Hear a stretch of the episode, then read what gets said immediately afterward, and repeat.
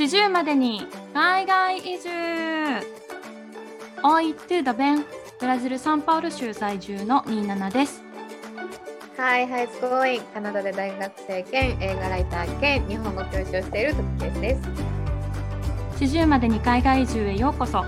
この番組では海外かぶれかつ30代半ばの私たちが40代までに海外移住を目指して奮闘する姿を毎週ご報告しています。第58回目の四十までに海外移住です。はい、よろしくお願いします。よろしくお願いします。今週は何かありました？今週というか、この間、あの、一番仲がいいメキシコ人の女の子の友達、うんうん。あの、こっちにトロントに来て一番最初に遊んだ女の子で、もうずっとうんうん1週間に1回ぐらい会ってはお茶したり美術館行ったりとかいろいろしてるんですけど、その子とそういえば前行けんかった日本の居酒屋行こうやみたいな話になってうんうんうんうん。で一緒に居酒屋に行ったんですよ。えーいいな、居酒屋。めっちゃ羨ましい。めっちゃ高かった。高いよね。高いよね。それなんか、ジャパレスって言われる、なんかああいう、もうほんとさ、お刺身とかもさ、なんかうんでかい、もうめっちゃ大きい皿になんか5枚ぐらい薄い魚がペンペンペンペンペンってなって、あとソースみたいな のとかでめっちゃ取られたりするじゃん、なんかね。取られるだってたこ焼きでも10ドル以上したんじゃう。ね、大阪だったららさ、なんか2パックとか3パックとか食べれそうな値段だよね。全然美味しいやつ食べれるからやっぱ高いなと思いながらでも結構日本の雰囲気がすごいいや、そうなのよ。結局そこなのよね。そうだから結局なんか日本に帰りたいとか日本に恋しい時に行くのにはすごいいいなと思った場所だったんですけど、そうね。まあ、そこでそういえば日本の曲1曲だけ知ってるっていう話になってその子が。あ、そのメキシコ人の女の子が？女の子がね、なんか日本といえばそういえばみたいな話になってで誰の曲？って聞いたら、うん。なんか3代目言ってて、誰？誰って言った？3代目 JSOULBROTHERS from EXILE TRIBE 長名前え今なんかそんな感じになってんだよね。なんかあのさ LDH のグループさ全部名前が長いから本当に覚えられないんだけど。そうそうそう。で、なんか、ラタタっていう曲知ってる？みたいな。って言われて、はいはいはいはい。あなんかサビはわかるかもなんかラ全然わかんない。ダンスだけ覚えてる。わかんないどんなんだっけ？ダンスだけ友達が居酒屋で披露してくれたから。はいはいはいえダンスが有名なんだその曲はそうでなんかこの楽曲はなんかあのユニバーサル・スタジオ・ジャパンの期間限定イベントユニバーサル・サプライズ・ハロウィンの中のゾンビでダンスのテレビ CM ソングになったみたいな。だからへーユニバとコラボした的なノリ？わからんけど。でそれでなんかラタタダンスっていうのがうん。すごいメキシコで流行ってたんだよって話になってえなんで？と思って。えメキシコで流行ってたの？そうそうそう。でなんでって聞いたらうん。あの日本人と結婚したメキシコ人の人がうん。日本で YouTuber してて。へえ日本の生活をそのなんていうの？メえー、とスペイン語で情報発信するみたいなをやっててうんうんうんうん娘さんか誰かの誕生日パーティーの時にそのラタッタの曲を使ったらしくってはいはいはい、はい、でみんなでこう誕生日でダンスしてる動画をアップしたらそっからむっちゃバズってえー、そんなとこからバズるんだ。そうでその私の友達曰くそのメンバーの誰かがわざわざその YouTuber の人にコメント残すぐらい本人の耳に届くぐらいすごいメキシコで流行ったって言ってて。へえすごいね。現代的な流行り方だね。でも面白い。で友達がすごいこう「ラタッタ」っていう曲を私全然曲とかわかんないですけど踊ってるの見てなんちゅうダンスやと思った。えどんなダンスだっけ全然私たち LDH に詳しくないじゃん多分。うん、なんか分からへんけどなんかなんかこなんか口で説明できひんけどなんかなんか手をこうなんて言うんだろう。手のひらをくの字に曲げて同じ方向にちょいちょいちょいちょいってこう頭の上で動かすみたいなダンスかな。なんかさ、全然はあのそれで思い出したのがさ昔なんかインスタで私がフォローしてるあのなんかインスタとかでエッセイとか漫画描いてる漫画家さんがなんか、うん LDH のなんかにはまりそうみたいなでもなんかグループがすごい複雑で分かんないって言っててそれでフォロワーさんが返した返事がめっちゃ面白かったんだよね。えちなみにその LDH っていうのはエグ EXILE グループ？あそうそうそうなんかあの EXILE が所属してるあのグループであのなんかなんだっけ EXILE のヒロさんがやってる会社のことなんか所属事務所。なるほどなるほど。で L がラブで D がドリームで H がハピネスとかだったと思う。えー、あそうなんや。で、あの、あれどこだっけ？中目黒に事務所があるのよ。LDH。あそうなんだわかんない。今はどうかわかんないけど。で、私がまだ東京にいた頃、なんか中目黒のあたりとかで飲むと、もう秋、なんかあの、その中目界隈で、その EXILE 系の人たちが飲んでるっていうのがやっぱファンにも知れ渡ってるから女の子たちもその辺の飲み屋さんに顔を出すしあとなんかそのグッズショップとかがあってそういうなんかうんジャニーズショップじゃないけどその LDH のグなんかショップみたいなのがあってそこにすごい列が並んでたりとかあとそのあのそのえっ、と東横線だったかなのその高架下のところにそのメンバーの人が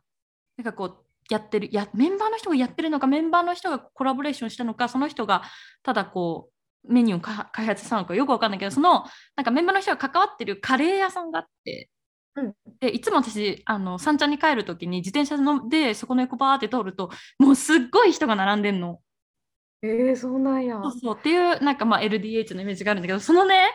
え ー出てくるかな？なんだっけ？探してみて。それが面白すぎて紹介したいんだけどちょっと調べるねえっとね、うん基本的にはその関口メンディーさんをその、中心に置いてあの見分けるらしいのその EXILE TRIBE を。なるほど。で でこれがなんかツイッターで話題になってて、えっと、メンディーがいて大人数は EXILE。うんメンディーがいて少人数は GENERATIONS。うん、メンディーがいなくて大人数は RAMPAGE。メンディーがいなくて少人数は3代目。うん。メンディーがいなくて少人数だけどよく見たらアキラがいるがザ・セカンドっいやもう俺すぎて分からへんわ。え、そうなんやて。いうのがその、うなんか見分けるコツだよみたいなだからメンディー基準でもで確かにそのメンディーさんっていう人、なんか見た目がすごい分かりやすいよな。確かにね特徴が あるから、うんあるまあでもそんな感じ。じで、そのメンディーがいなくて少人数なのが三代目 J Soul Brothers らしい。うんなるほどね。はい、まあそんな小ネタでした。はいなんかさ、中川家の、えっとね、どっちか忘れたけど、多うんうん分礼二さんやと思うんやけど、なんか、そのエグズ EXILE グループのことを、焼き鳥屋の兄ちゃんやとか言ってて、あとそっから彼らのこと焼き鳥屋のお兄ちゃんにしか見えなくなって、まあ、でもなんかち見たょっ目がさ、うんうん、となんかね、ほんとそれこそ中目黒の飲み屋にいそうな感じなんだよねみんな。あ、そうなんや。うんおもろいよな。なんかいろんなグル大きいグループいるよな、日本って面白いよな。面白いよね。だそれこそ中目黒で言うとなんか私の、まあ、今もう連絡取ってないんだけど、女の子がいてその子がすごいジャニーズが好きでカンス、えー、とカン関ジャニ∞うん。の、もう今いなくなっちゃったし渋谷すばるさんっていうメンバーが好きだったんですよその子。うん。でその人が中目で飲んでるからっていうのに中目でめっちゃ飲んで頑張って出会えないかってやってて、うん、出会えた？すごいあその子は出会えてないんだけどその子の確かいとこか誰かが中目でバーをやっててそのバー自体は、その関ジャニ∞の他のメンバーの人は出入りしてるみたいな。あ、そうなんや。なんかやっぱそういうふうにちょっとずつこうなんだろう関係を築いてなんか芸能人の人でさなんかよく一般人の人と結婚する人とかいるじゃん。ああいうのってどこで出会うんだろうって思うけど、やっぱそういう地道な努力が実を結んでるのかしらと思って。思うで、だって私も三茶に引っ越した理由ってドラゴンアッシュの古谷健二と めぐみがなんか駒沢公園とかで犬散歩してるって誰かから聞いたのと、あと民宿でバーやってるみたいな。はいはいはい。であれなんかさあれ焼肉屋さんだっけ？三茶のああ、あれはそれはケンケンうんが関係してるんやったかな。有名だよね、多お店ね。分。うんうんうんうん。あ、違うわ。ドラムの桜井さんかな、多分。がそうそうそう、そうだそうだそう。だ。うん、なんか友達が教えてくれた、それは。なんかやっぱ、ああいうエリアに住むと、やっぱそういうつながりがね、できたりとか、私も一回、よく自分がよく行ってるバーで、友達と普通に飲んでて、そしたら、たまたまそのテーブル席の方に芸人の青木さやかさんがいて、はいはい。で青木さやかさんは多分なんかマネージャーさんかな？誰かかのお誕生日をお祝いしてたんだけど、まあ、なんか人数別に3人ぐらいだったのそこの席で。でなんかケーキ、ホールケーキだったからなんかああのよかったらカウンター席にいる女の子たちにあげてくださいみたいな感じで私たちもケーキもらったりとかしてめちゃくちゃすごいなんか感じうんいい感じであすごい優しい人だなと思ってケーキ食べたうんりとかなんかすやっぱたくさんいるよね、あのエリア。やっぱいるよね。なんかすぐ出くわすし、なんか実際にそういうなんかね、すごく売れてない人でもやっぱ芸能界目指してますみたいな人とか、モデル活動してますみたいな人がやっぱたくさん住んでるよね。だから東京ってそういう意味では面白い街だなと思うけど、だけど、結局、ドラゴンアッシュ関連の人には一回も出会わんかったけどな。まあ 出会わず、出会わず。なんか芸人さんはすごい見かけた、でも。三茶で。EXIT と、あの、なんかすごい派手な髪の毛の、なんか漫才師の人は、一人の人三茶で見て、もう一人駒田大学で見た。同じ日に。そうそうそうとか、あとジャルジャルの人とか。いやーすごいよね芸人。さんすごい住んでるイ芸人さん結構いるよね。あとなんか芸人さんって結構東、えっ、と、あの、中野のあたりも結構、高円寺とかもいっぱい住んでらっしゃるイメージが。あ、そうなんや。うんいいよね。なんかそういうの街で見かけた。まあ私何もできないけど、街で見かけても。思うんだけど、まあでもなんかそうやってなんか別に、なんだろうな、ストーカーとかして家を追っかけるわけじゃなくて、なんかこの町にもあの人、この町にあの人も住んでるんだっていうそのモチベーションだけ欲しいタイプじゃん。そう、そう。私はそう、ドラゴンアッシュそうだった。うん別にそのなんか追っかけてなんかしてやろうじゃなくって、まあちょっとそういうなんかね人もいるからわ私が三茶に住んだのはなんか特にそういうのではなかったんだけどでもなんか友達がその飲飲み屋界隈とかですごい楽しくしてるのを見てその子あのなんだろうなんかそう行きつけてるそのバーにもうしょっちゅう顔出したいなと思って三茶に住んだんだけど、やっぱそういうなんかこう飲みのこうコミュニティもいっぱいあるしね三茶はね。ううん。うんんはい。すみません、なんか話がすごいそれちゃったわ。では、早速本日も始めてまいりましょはい。う。日本の常識は海外の非常識。今週のカルチャーショックのコーナー。このコーナーではサンバとシュハスコの国ブラジルに住む27とカナダ・トロントの公立大学に写真専攻で留学中のトキエスが日々のカルチャーショックをシェアするコーナーです、えー今週はトキエスの方からお願いしますはい。えっ、と、今週は、えっ、と、ちょっと一人で、あの、劇場に行った話をシェアできたらなと思うんですけど、はい。あの、私、前の、随分と前のエピソードでも一回お話ししたと思うんですけど、うん。あの、ルーポール・ドラッグレースって、ネットフリックスで配信されてるコンペティション番組をすごい好きで、うんうんうん。これに出場してたサシャ、サシャベロ、言われへんねんけど、ファンやのに名前言われへんねんけど、サシャ・ベロアという人が好きで、その人のショーをロンドンに見に行ったぐらい本当に好きだったんですけど、うん。まあ、そのルーポール・ドラッグレースのシーズン6の優勝者はい。のビアンカ・デル・リオっていう人がいて、その人がはい。トロントでショーをやるっていうので、ちょっと行ってきました。もう私本当に一番好き。はい一番好きだし。なんかシーズン6が私はストーリーとして一番好きだし、なんかシーズン6のメンバーってみんな仲いいじゃないですか、終わった後。かつ、あのなんか、なんだろう、シーズン1であったような、この人が行くだろうと思って、なんかどんでん返しみたいなんじゃなくて、まあ、なんかもう圧倒的実力を見せて、まあこの人になるよねって、なんかこう、なんて言うんだろうな。こうガッといった感じがもうすごい気持ちよかったっていうか、ああ、好きやったんや。うんうんうんなんか 1, 1で踏んだわだちを踏まない感じとかがよくて、ああ、なるほど、なるほうんど。でも楽しい、なんか面白かったよね。これすごい印象的なシーズン。で、えっと、まあ、結構私なんか不安やったんですよ。一人で劇場かとか。シアターに行くのが？うん、なんやろ、一人でコメディーショーに行くのあ、でもが確かにね。確かにどんな感じなんだろうってちょっとそうなんか映画館とかだったらさ喋らないからさうんあれだけどさなんかそういうショーってどうすどおおってなるよね。どうしたらいいなるなる、なんか一人やったら。で、うん。ミュージカルとか劇とかライブとかは日本でもよく行ってたし、トロント国際映画祭も余裕で一人で行ってたから、うんうんうん。なんか、でもなんか緊張したんですけど、結局、でもまあ心境的に、あの、劇場に着いたら別に同じでした。映画待ってんのも一緒だ った。そう。で、えっ、とまあ、ショーに行くからと思って、シーズン6をもう一回見直して、うんうんうん。っていうのをしてて、で、まあ、テンション上げていったんですけど、ちなみにビアンカがどんな人かっていうと、まあ、うん。そのコンペティションのシーズン6は20代のクイーンがすごい多かったんですけど、そうだよね。そなんか歴が浅いドラッグクイーンばっかりいる中って感じだよね、そうです、そうです。で、30代でこのドラッグレースに参戦。で、なんか彼女は、なんか、あのまあ、若い子とか、ビヨンセの口パクがうまい子が出るようなレースなんやろって思ってた。けど、あの、親友の、あのドラッグクイーンの人にすあんたも出てみなよみたいな感じで勧められて出たっていう感じやっだたんですね。からなんか結構さ何？なんか年長者扱いっていうか何？なんかおばさん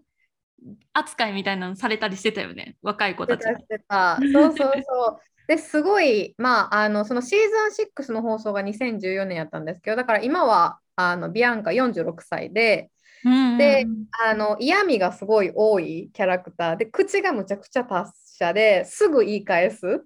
ことができて、で、笑い取るのが上手っていうキャラクターで、だからすごい美形で売ってるわけ、美しさで売ってるわけでもないし、めちゃくちゃコメディで売ってるわけでもない。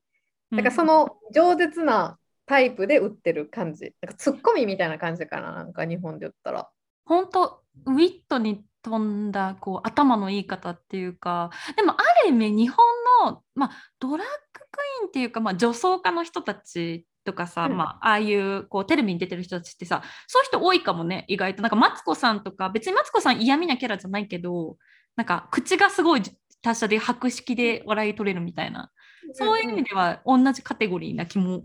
すうんる。確かに確かに。うんうんうん。そうそう。でまあシーズン通してその若いクイーンを助ける面とかそういう面も見せるけど、まあ、意地悪なキャラを突き通したいからなんかハグしに来てもなんかうるさいわね とか言ったりする、うん。そういう感じの人でまあ裁縫の才能がすごいある。だから服とかも全部自分でデザインしてるっていう感じのドラッグクイーンです。そうなんかそれまでのなんか特に123とかの時ってドラッグクイーンたるものこれができなきゃダメみたいなのがいっぱいあってなんかその口パクもだし、なんか見せ方とかメイクとかあと服も自分でこう作れないとダメみたいなのがあったんだけどシーズン重ねるごとにそこのスキルがあんまり求められなくなってきてまあなんかこう後半になるにつれインターテインメントの要素が強くなっていくんだけどだからこそシーズン6はその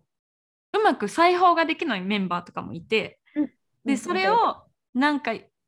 ふんって言いながら助けちゃうみたいな。あそうその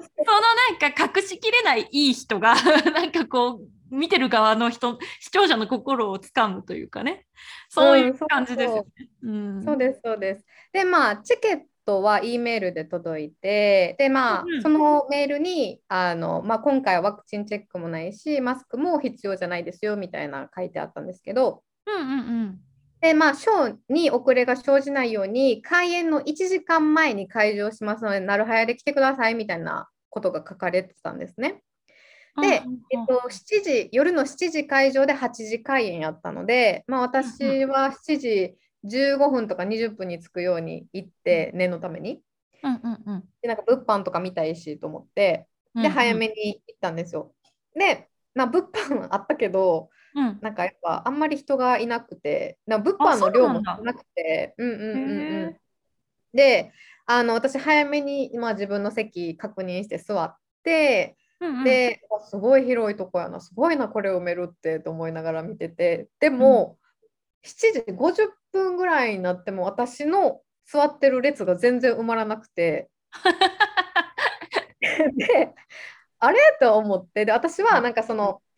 席と席の幅が狭いから、うん。なんか誰かが隣に来るってなるとまたげない。から、うんなんか私がどかなっていうなんかちょっと変な気遣いじゃないけど通路側に座ってたから。うん、ああ、そうなんだ。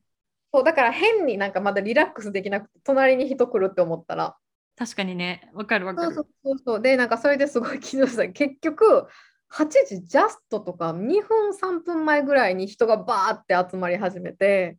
そうなんだよね。なんか、うん日本と違うよね、その辺ね。そうやねんでなんか日本って多分もっと余裕持って行ったりとか、うんうんみんな結構10分前には座っときたいなみたいな感じだと思うんですすけどるする。うん。なんかめっちゃギリギリに来てでもちろんショーは8時ちょうどに始まらなかったんですよ。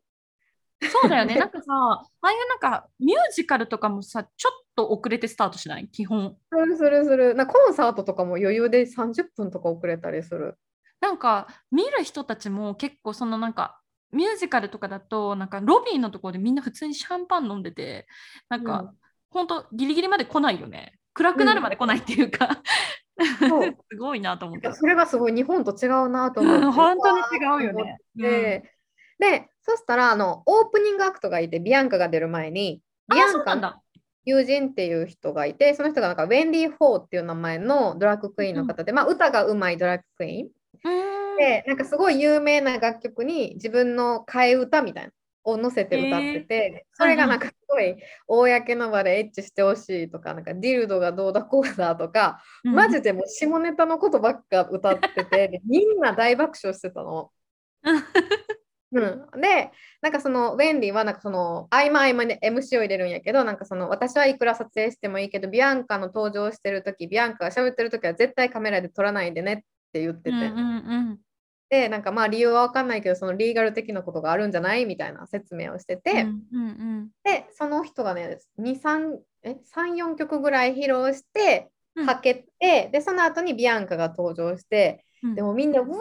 ーってすごい盛り上がってみんな立ってなんか拍手したりなんかあの私できないですけどピューってかなんかあの口あ口笛笛ね。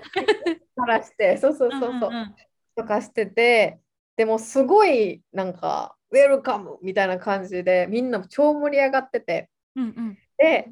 まああの予想してた通りむちゃくちゃ毒舌やったんですよ。あね、そういうキャラだからね。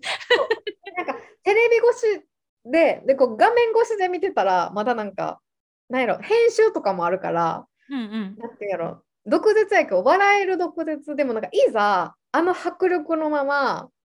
ステージでうんなんかもう F ワードとかめっちゃ汚い言葉とかきついジョークとかをバンバンバンバン飛ばしてる姿見た時に はいはい。なんか面白いよりだんだん怖いが勝ってきちゃってうちの中で。あ、そうなんだ。怖くなってたな。うんうん。ってなってきてでちなみにそのショーをやってた時にでなんかビアンカはこうワインを飲みながらなんか毒舌でむっちゃ汚い言葉をもうずーっと吐いててでその時に前の方の列の人なんかすごい VIP やと思うねん多分、VIP の人がなんか多分スマホでちょっと撮影しててビアンカのこと。はいはいはい。そしたらなんかアナウンス聞かなかったの？みたいな。耳悪いんか？みたいな。撮るなって言ってるだろ？うみたいな。セキなんかセキュリティ呼ぶぞ。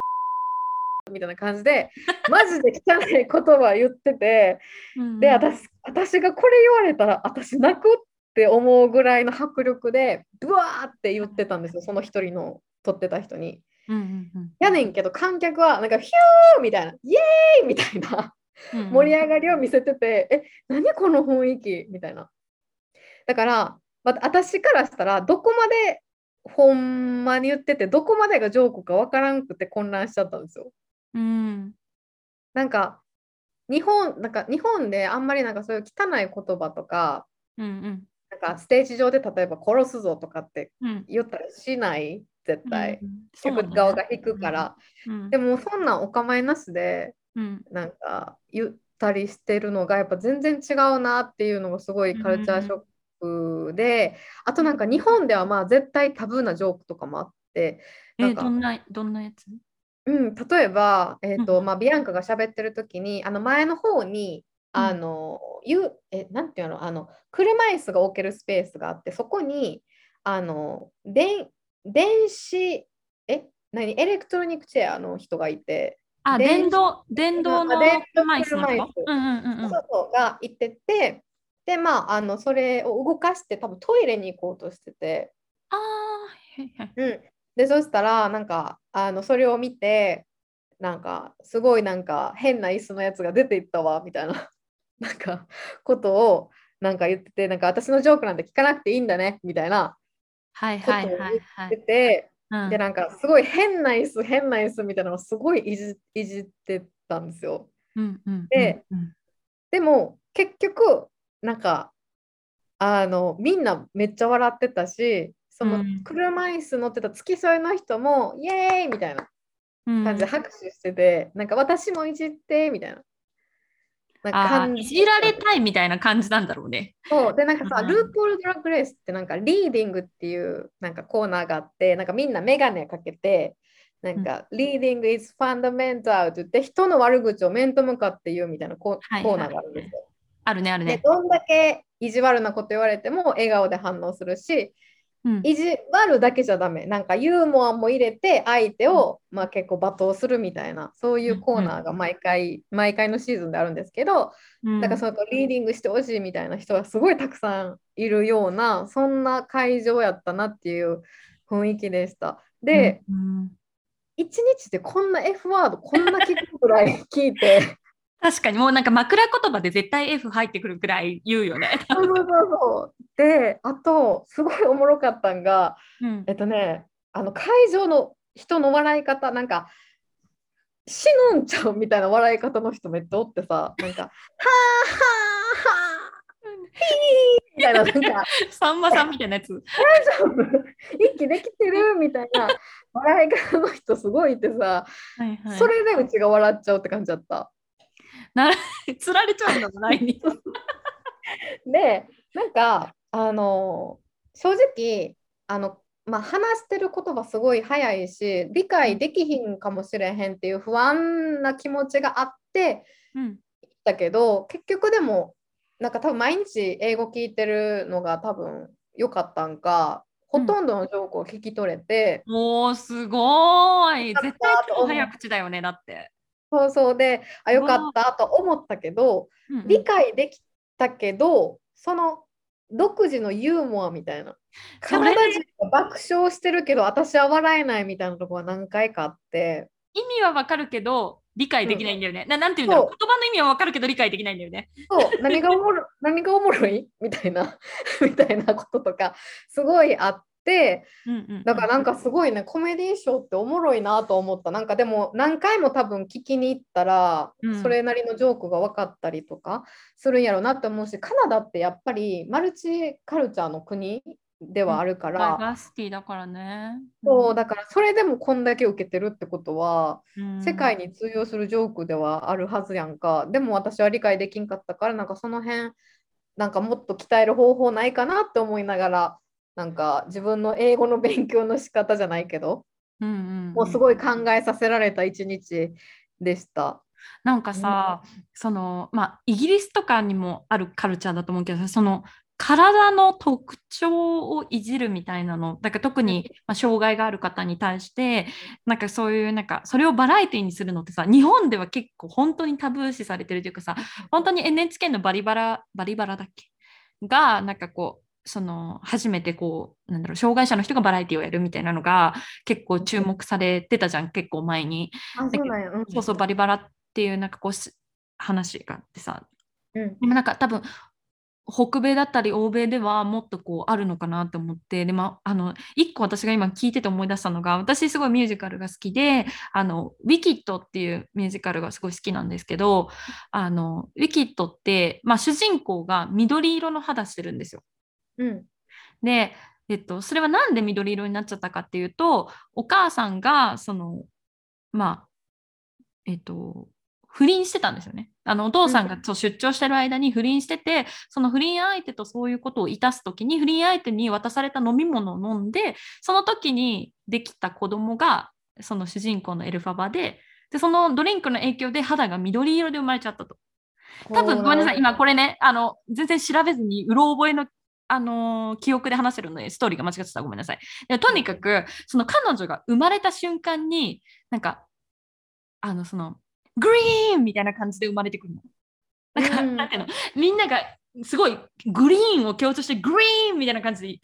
言うのね。で、そこで笑いが起きるのよ。うん。北米って。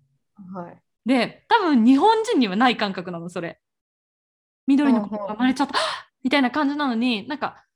他の国の人たちはその、まあ、歌い方が大げさだったりとかしてそのグリーンをあまりにも強調してるからっていうので、なんか面白くてみんな笑っちゃうんだけどそこで笑いが起きるのよ。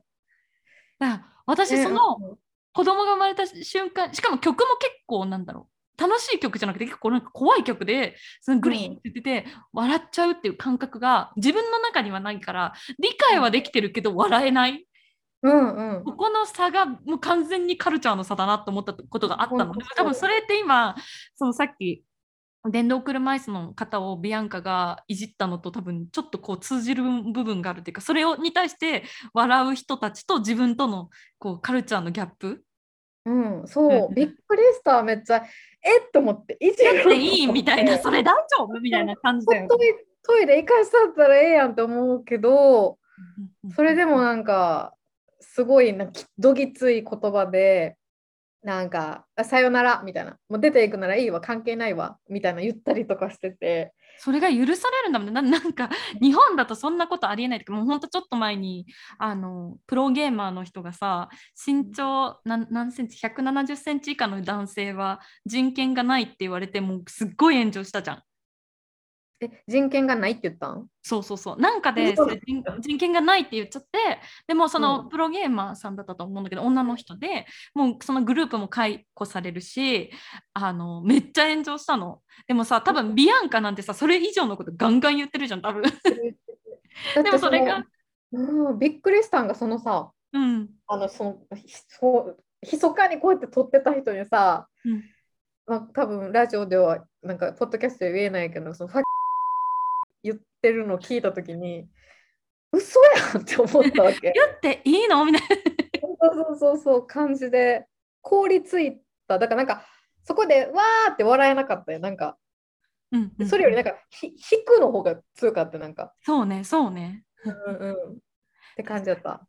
えでもね、めっちゃ羨ましい。すごい行きたかったの、私も。でもなんかサンパウロが、えっとね、水曜日だったのよ、確か。ああ、そっかそっだからそうか。週の半ばだしなーと思ってでどうしようかなって迷ってる間にもうチケット見たらソールドアウトしてたから私は行けないんだけどうん、そうやんね。まあでも、もう結構コロナとかもな、なんかいい感じに解除されてきてるやろうし、うん、これからも増えそう、もっといろんな人がいろんなとこ行って。そうね。こういうショーがまたどんどん見れる状況になるとい。うん。はーい、まあそんなカルチャーショックでした。はい、ありがうとうございました。はい。私、27のカルチャーショックなんですけれども、あの今年に入って一番私があの叫んだというか、エキサイトしたニュースが入ってまいりまして、あの前からこのポッドキャスト内でも何度も話に出してたあのサンパウロに住んでる私のパートナーのいとこのいとこちゃんカップルあのレズビアンのカップルですねもう結婚してるんですけどそのカップルがそのサンパウロの今まで都心の結構真ん中のところに住んでたんですけどそこからあの今私が住んでる町に引っ越してくることになったんですよ。うん。やったー やったーって感じなんですけど、うんまあ、だからいとこちゃんにとっては、まあ、地元に帰ってくる感じで、はいはいはい。そうそうそう。まあ、2人はもともと、そのサンパウロで出会ってるんですけど、その私のパートナーのいとこちゃん、まあ、B ちゃんとしましょう。B ちゃんが、えっと、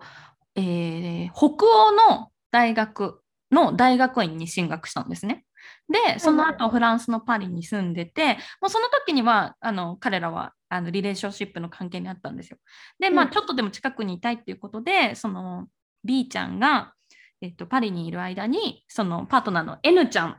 N ちゃんとします。N ちゃんが、えっと、サンパウロからオランダに引っ越して、オランダの会社に就職して、オランダに引っ越したんですね。2人ともうん結構、その、なんだろう、エンジニアで結構あの有名な、特に N ちゃんの方はあのかなり有名な人なので、あのすぐにその欧米の会社で、おあじゃあえっと、オランダの会社で就職できたんですね。で、そうこう言ってる間にあのコロナが始まってしまって、その、フランスのその列車とかが全部もう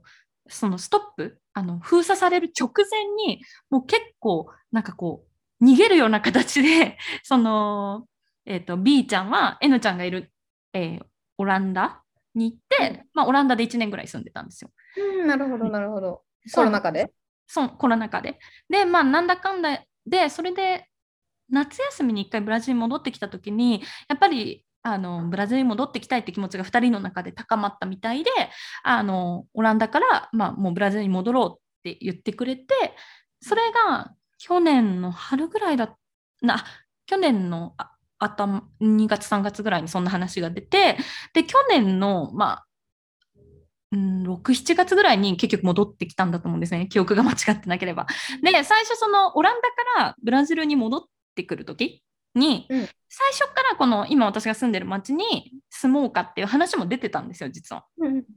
だけど、その B ちゃん自体は自分の地元だし、自分の家族もいるし、あの、もちろんこの町に住みたいけど、N ちゃんの方は地元がリオだから、うん。リオ出身なんだけど、N ちゃん自体はやっぱ自分の仕事がすごく成功したっていうこともあって、サンパウロのその都会がすごい好き、私はシティガールだみたいな感じで、うんサンパウロにいたい、サンパウロが大好きっていうので、で、かつ、ちょっと今、この、なんか、私が今住んでる町に住むのはどうなんだろうみたいな迷いとかちょっと抵抗があって、でその時私にすごい聞かれたの。あの、みんなどうみたいな、この町に住んで便利みたいな感じで聞かれたんだけど、その頃ちょうど私もさ、うつうつとしてるからさ、そうやな、うん、だから、いやー、いいんだけどね、みたいな感じの回答しかできなかったわけ。まあいいんだけどね、みたいな。別に困ってないんだけど、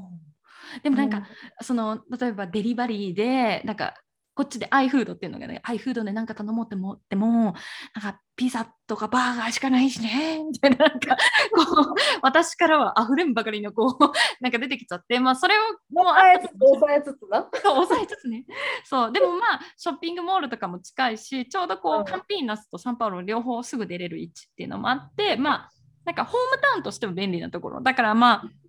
私としてはもう30代半ばになってこれから子供を作ろうって思ってる時に住むのにはいいけれどあの N ちゃんも B ちゃんも私より年下なんですよ。まだ20代半ばなんですね。なのでまだまだまだこうね遊びたいって思ってる人にはちょっと退屈なんじゃないかなと思ったわけです。でまあそんなこともあって結局2人はサンパウロの都心に住むことになったんですよ。なるほど。うん、それが去年の、まあ、6月、7月ぐらいの話だったんですね。で、まあ、ここ最近になって、まあ、その B ちゃんの方いとこい私のパートナーのいとこの、えー B ちゃんの方が、なんか、やっぱサンパウロ疲れたって、た都会に住むの疲れたっていうふうに言ってたんですね。うん。で都会っ子じゃないもんな、その子は。そうそうそうそうそうそう。で、まあ多分そのサンパウロに住んだのはどっちかっていうと B ちゃんじゃなくて N ちゃんの意見が採用されてそっちに住んでたのね。だけ、ど、やっぱ今2人とも完全にリモートワーク。もううんずっと家にいる、オフィスに一切行かないし、で、やっぱサンパウロの中って、私が住んでる街と比べてもやっぱり家賃めっちゃ高いんよ。うん。そうそうそう。で、家賃も高いし、なんかサンパウロになんかずっと結局コロナでさ、そんなにしょっちゅう出かけたりもしないし、かつ、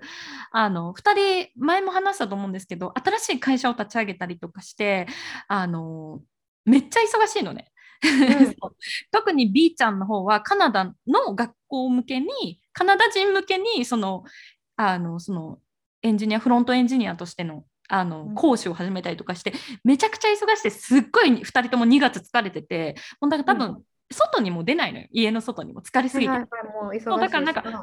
家の中にいるだけだったら果たしてこのや高い家賃でサンパウロにいる意味あるの？みたいなのが、うん。まあこう B ちゃんの中でどんどんどんどん溜まってたわけね。でうんうん。しかもその B ちゃんのお母さん私からするとその、えー、とパートナーのおばねが、うん。まあ、本当に毎週っていうほど B ちゃんに会いに行ってたりとかして、えーだけどでももっと頻繁におば自分のおばあちゃんとかそのお母さんに会いたいって多分その B ちゃん的には思ってた。うんうん。うん。でついその1週間ぐらい前にその B ちゃんが家の近く本当家の目の前ぐらいのところ歩いてたらもうい自分の本当1メートル2メートル先で強盗が発生したの。えー、怖っやっぱ都会やから。うん。そうサンパウロのともう本当真ん中ででその前歩いてた女の人が車に乗ろうとしてあの基本あのカナダとかもそうだと思うんですけど路中なんですよ。うんうん。うん、あの欧米とかって路中だったりするんですかササンパウロもそうで路路中なんですよね。でその路路駐されてる自分の車に乗ろうと思ってその今もうリモートキーじゃないですか大体車の鍵って。だからまあもう自分の車まで本当2メートルぐらいの距離ですよねその被害に遭った女性も。でピピって車のドアを開けあの鍵を開けて乗ろうと思った瞬間にその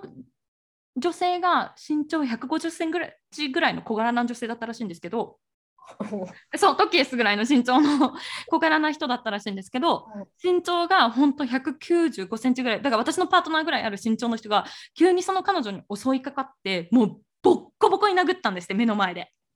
怖すぎる。急にガンガン殴られてもう何にもでなんか抵抗する暇もないぐらいガンガンに殴られてあの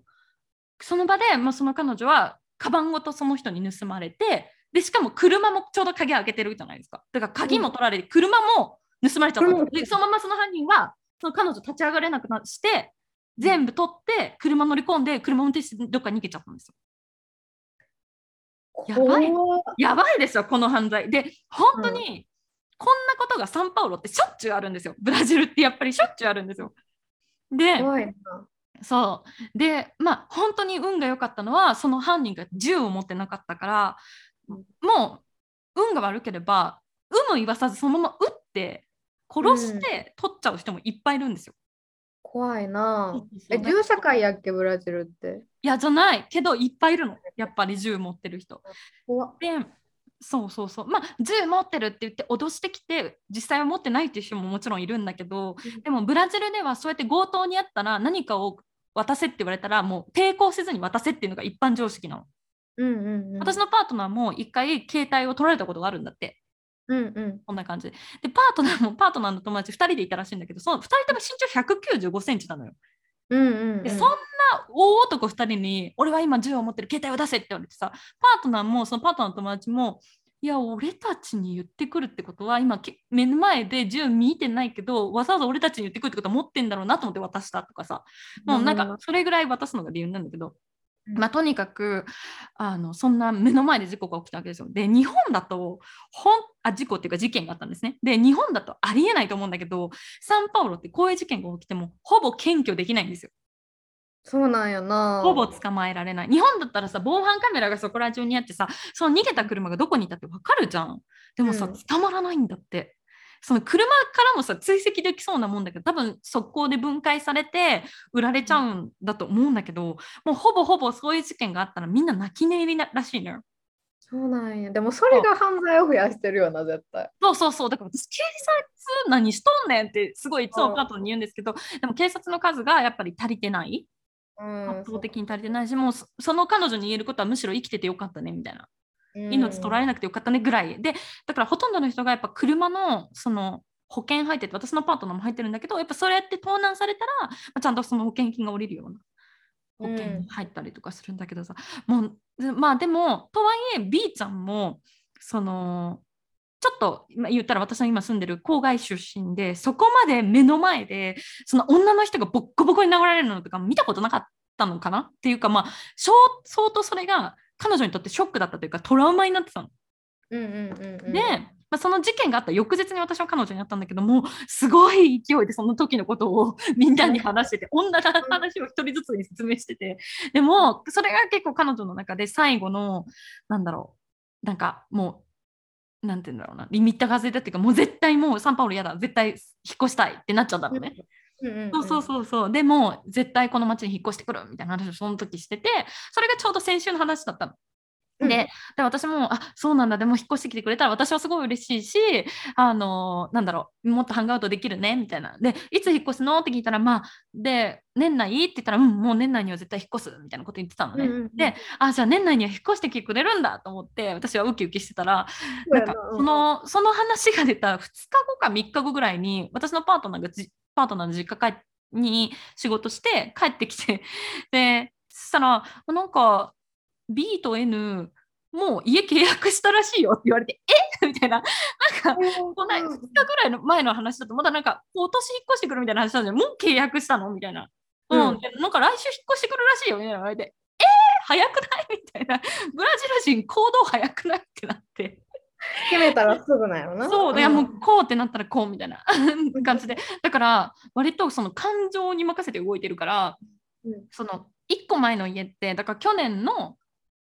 んんえっと、6月7月ぐらいにオランダから帰ってきてるじゃん？だからさ、まだ1年住んでないじゃん。うん。だから多分契約が最低でも1年住まブラジルの契約で言ったら結構1年最低でも住まないと契約違約金みたいなのがかかるのよああ、そうなんや。うん。だから前の家まだ1年未満だから違約金も払わなきゃいけないしうん。そうなんか私とパートナーはだから当然そのその1年ま待つと思ってたのね。うんうんうん でも待ちきれずにもう違約金払ってもいいからっていうのでもうあのこっちに来るって決めたみたい。だからその辺も全部からちゃんとなんだけど本当に嫌なんだと思う。でなんかその B ちゃんがいつもなんか家運がないっていうかうん。そのパリに住んでたお家も自分で家具とかいろいろ買ったりとかなんかいろいろ新しいもの買って割と住み始めてすぐにコロナになっちゃったのね。で、うんそのままパリにいればよかったんだけど結構 B ちゃんはパリで嫌な思いをしたの。結構差別うん。差別にあったのよ、パリの人から。フランス人から。でパうん B ちゃんって4カ国語喋れるんだけどそのフランス語話せるのにフランス人に差別受けてすごい嫌な思いをしたから、もうこのまま家にいたままどこにも行けなくなるんだったら、まあ、N ちゃんの近くに行こうと思って結構本当その電車封鎖される最後のラストトレインに乗ってオランダに逃げたみたいな感じだったのね。だからフフランスのお家ずっと住んでなかったのに家賃も払ってたしずっとね半年解約せんと行ったん？そう解約せずにもう本当に飛び乗る形でオランダに逃げたのよ。で、うんまあ、COVID のそのパンデミックのクアランティーンというかさ緊急あのなんだろ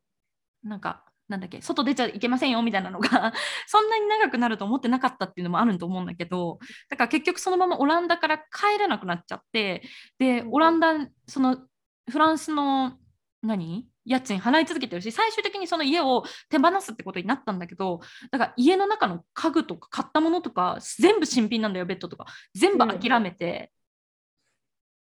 で自分もそこのその時点で諦める時点でそのフランスに戻ってパリに戻って自分で手続きできなかったからお金払って大家さんとか自分の友達とかにやってもらってみたいな感じだったの。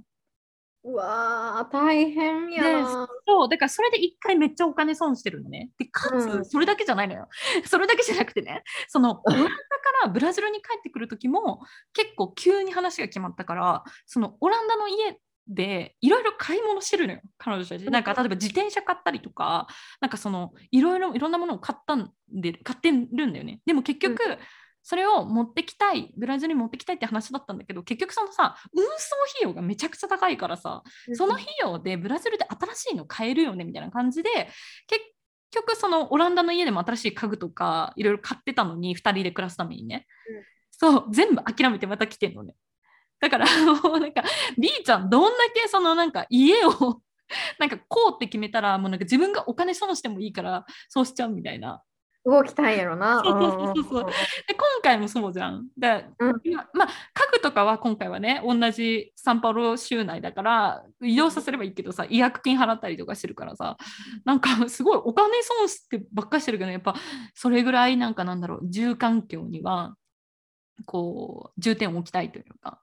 感じたなと思って、まあいろんなカルチャーショックをねそうさん私結局ブラジルに引っ越してからそうやって実際に身近で事件が起きてるの見たことないのよまだ。うん強盗とか起きて盗まれたりとかひったくりとかも見たことないしなんかそれもカルチャーショックだったしやっぱ実際あるんだっていうのもカルチャーショックだしこのなんか住みたい場所を決めてからすぐ移動しちゃう感じもカルチャーショックだったっていう、まあ、ダブルカルチャーショックが今週ありましたっていう。まあでもよかったな、でも引っ越してきてもらえて。そうそうだから話せる人がさ、本当にそれだけで違うよね。うんちゃんと N ちゃんが来てくれたらすごい私としても嬉しいしもう誰が一番喜んだっておばあちゃんがもうすっごい喜んでてなんかこっちがニコニコしちゃうぐらい喜んでてなんか私の全部のファミリーが集まってきた嬉しいみたいな感じでめっちゃ喜んでてこの間。そうすっごい可愛くて喜んでて。でまあ私としてはそのまあ B ちゃんは地元に戻ってくるけどさ N ちゃんはさ私と同じ立場じゃん。自分の地元じゃない町に住むみたいな。だからちょっと通ずるもんがあるのよ2 2うんうんうん。私たちが話してるとなんかみんな私たち以外のメンバーはこの街最高みたいな感じなんだけど私たちからしたら他の街も知ってるし、うん、まあ生まれあな生まれ育ったあなたたちにとってはここが最高かもしれないけど私たちにとってはうんみたいなポイントもあるわけよ。だからそういうなんかこう言いづらかった愚痴が言えるとかさ。うんうんうん。そうそうそうまあなんかあとはもう単純に私が自分のパートナーと喧嘩したらその家にすぐ避難できるし。うん。でうちがあの先週のエピソードで話してた通り新しいお家を買ったとしたらその彼女たちが契約したアパートと多分歩いて行ける距離ぐらい近いの。ああ、いいね。うんうんうんだからもう私にとってはとてもいい状況にそうやなって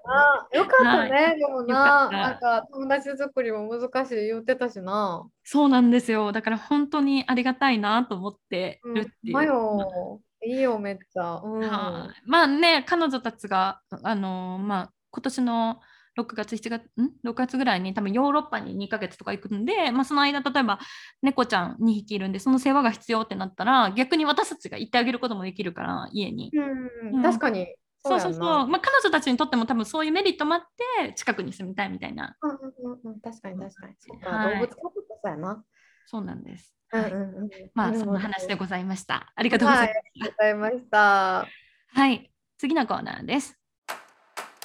映画ライタートキエスによるおすすめ映画紹介。このコーナーでは映画ライターである私とケースが独断と偏見によるおすすめ映画についてご紹介していきます。お願いします。ちょっとあの映画の文字がすごい大きくて 迫力がすごいすみません。はいお願いします。いや、私も思った。おもろか おもろかった、ちょっとこれみたい。そうです。あの私たちいつも普段そのちょっとしたメモに沿って普段このポッドキャストを進行してるんですけど、この映画コーナーの映画の文字がボンって急にあの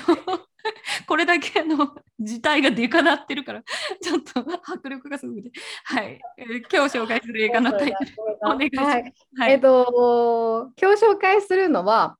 うんえっと、まあ、自信がないとか、自信つけることに苦労している女の人女の人に見てもらいたいなって思う、まあ、コメディです。で、えっと、タイトルが I Feel Pretty 人生最高のハプニングっていう映画です。私も好きですこの映画。これいいよね。で、これはいの主人公を演じてる人がエイミー・シューマーっていう、えっとスタンダップコメディアンの人うんうん、で、だからすごいやっぱスタンダップスタンダップコメディアン出身の人が主演やからむちゃくちゃ笑えるポイントたくさんあってこれめちゃくちゃ面白いんでぜひ見てもらえたらと思うんですけどまあ結構なんか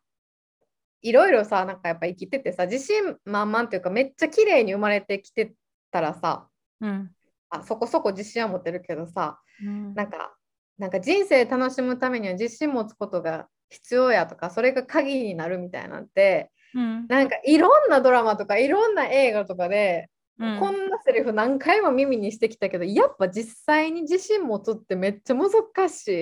めっちゃ難しい。うん、でなんかでもその一方で自信を持ってる人がすごいキラキラしてるってこともまあすごいもう重々承知してるわけですよこっちからしたら。いそうね。いな自信持ってるってって。うんうん、でまあそんな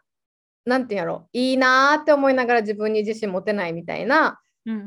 考えを持つ女性が頭をまあ強打したことによってうん。なんか自分が可愛く見えて自信満々になっちゃうっていう映画で 結構笑えて泣けて背中を押してくれる一本になってます。はい。で、えっと、主人公エイミー・シューマーが演じてるのはレネーっていう女性で自分の見た目がコンプレックスでなかなか自信を持てないでいたんですね。でうん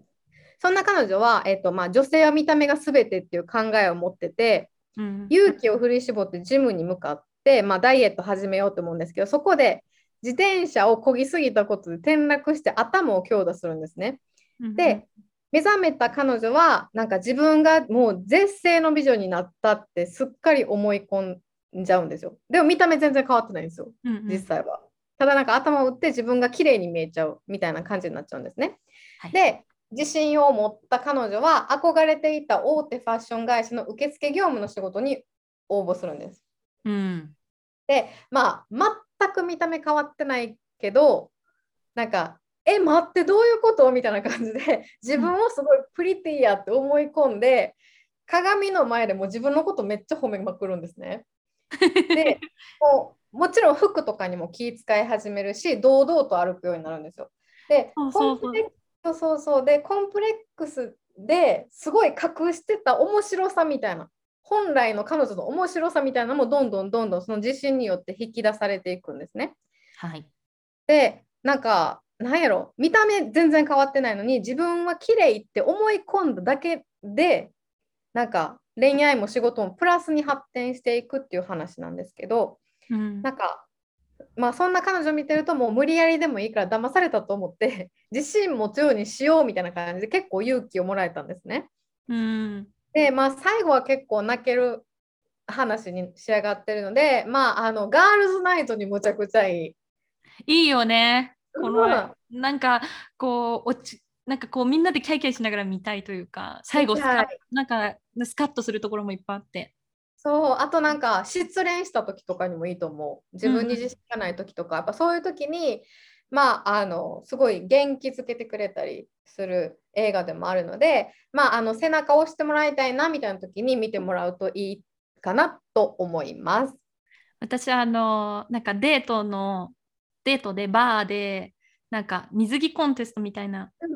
やつに出ちゃうシーンがすごい好きです。いいよね。面白いよね。なんかやっはっけぱてて。うん。コメディアンのあの感じがすごいなと思う。ん。いい、うん。やっぱすごいよね。なんか最初、一番最初のシーンだとさ、本当に暗くて、なんか、まあ自分の体型、なんかちょっとこう太ってる感じが、すごいもうネガティブでみたいな感じでさ、ジム入っていく時もさ、なんか隣のすごい細い女の人見て、あーってそわそわしてる感じとかさ、すごいそれっぽく見えるのにさ、やっぱそのはっちゃけると、やっぱその、やっぱ元コメ、もともとコメディアンの人だから、やっぱそこら辺のコミカルさがすごい存う。分にすごいよね。なんかやっぱほ本当に違う人みたいに見えるもんね。うん見える見える。だからすごい面白いので、ぜひ見てもらえたらと思います。はい。I feel pretty 人生最高のハプニング。えー、Netflix でおそらく見れると思うので、ぜひ皆さん見てみてください。はい。ということで、今週の始終までに海外移住はここまで。感想、質問、ご意見の受付先は、27とケース gmail.com、インスタアカウント、27とケースもありますので、合わせてぜひチェックしてみてください。ぜひよろしくお願いいたします。はい。では、来週金曜日朝8時にまたお会いしましょう。Buon fine di settimana. Have a good weekend! バイバーイ。